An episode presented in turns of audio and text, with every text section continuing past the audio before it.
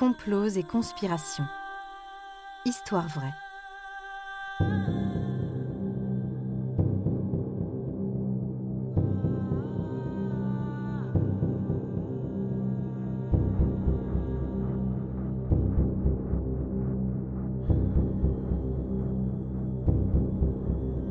Un programme Studio Minuit. Idée originale John Mack.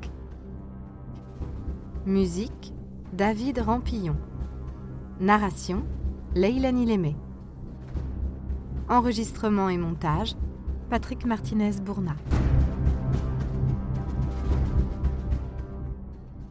L'assassinat de JFK.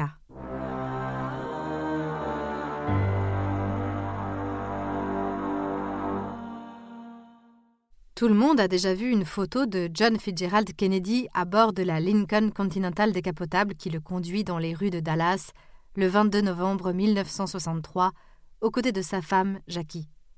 En campagne pour sa réélection, celui qui a été le plus jeune président élu des États-Unis est un démocrate populaire, issu d'une illustre famille de politiciens. Mais le Texas est loin d'être acquis à sa cause. État traditionnellement républicain et favorable à la ségrégation raciale, c'est une étape clé de sa campagne. À 12h30 ce jour-là, des coups de feu retentissent alors que le véhicule traverse Dile Plaza. Une première balle touche le président ainsi que le gouverneur Connally qui l'accompagnait. Une seconde atteint JFK à la tête, faisant jaillir des morceaux de chair et les cris de la foule. Le véhicule part en urgence à l'hôpital, mais le président est déclaré mort à 13h30. Un homme, Lee Harvey Oswald, est rapidement arrêté, mais pour un autre crime. Recherché pour avoir abattu un policier aux alentours de 13 heures, il est retrouvé dans un cinéma. En garde à vue, les choses s'accélèrent et son profil étonne.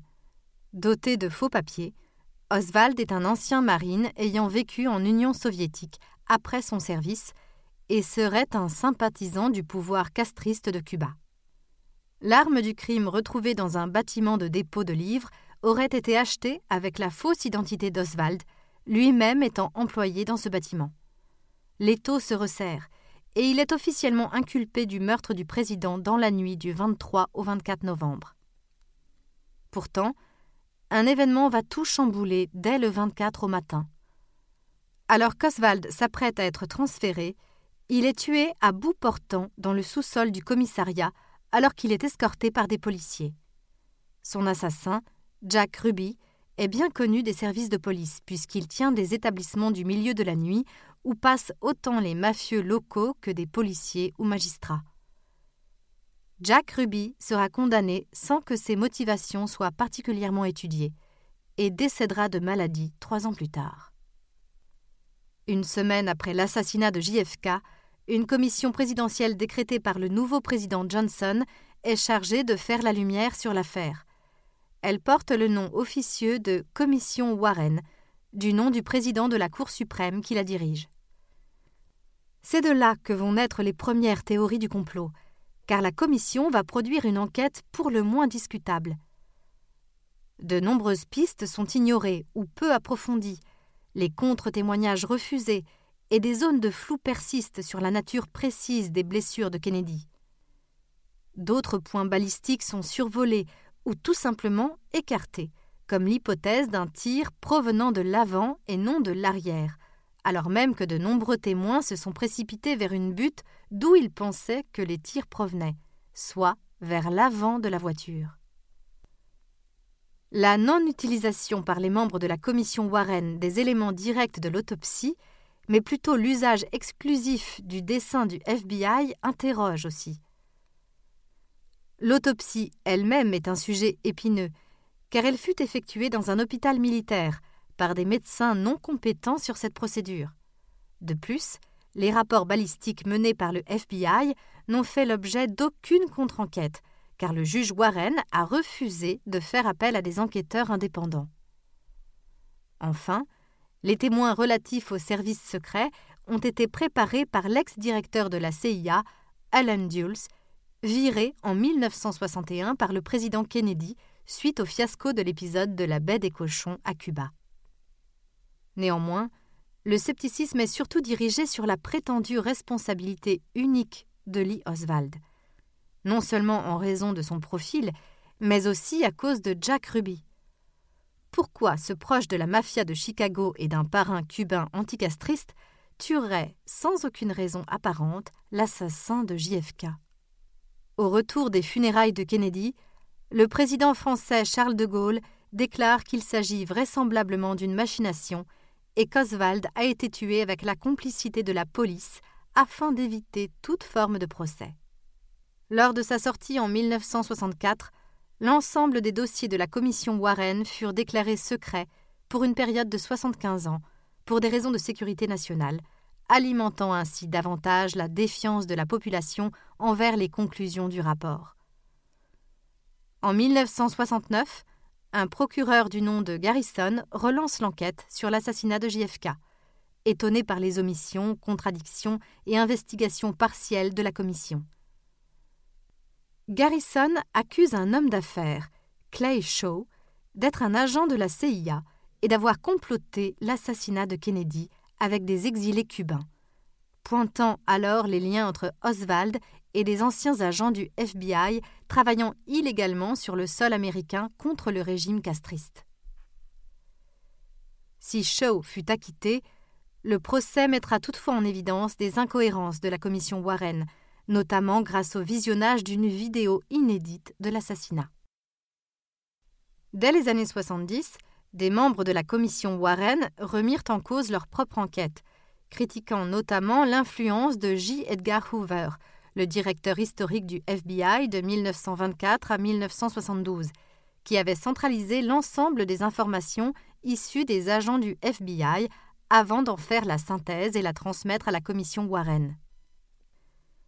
Au début des années 70, d'autres scandales rendus publics par la presse, tels que les Pentagon Papers ou le scandale du Watergate, ont mis en lumière le fonctionnement trouble des agences de renseignement.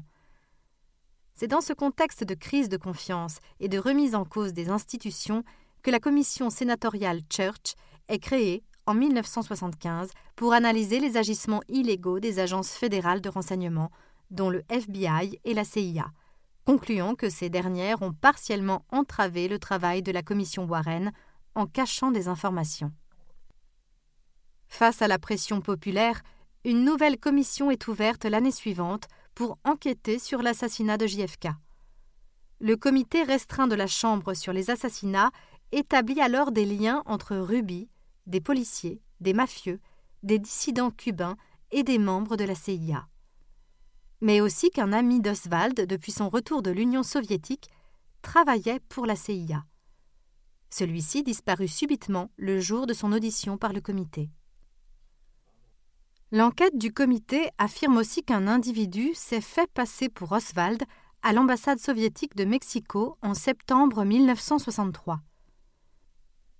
Il est fait l'hypothèse qu'Oswald, officiellement membre d'un groupe de soutien du régime de Fidel Castro, ait été utilisé par les forces anticastristes pour lutter contre la politique d'apaisement prônée par Kennedy entre les États-Unis et Cuba suite à la crise des missiles de 1962, qui fut d'ailleurs interrompue par l'administration du président Johnson après la mort de Kennedy.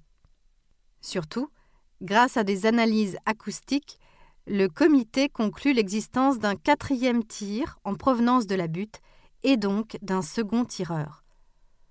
Le comité estime donc que le président Kennedy a probablement été assassiné dans le cadre d'une conspiration, mais que les membres de celle-ci ne sont pas identifiés, tout en précisant que les services secrets américains ne sont pas impliqués dans l'assassinat en tant qu'institution.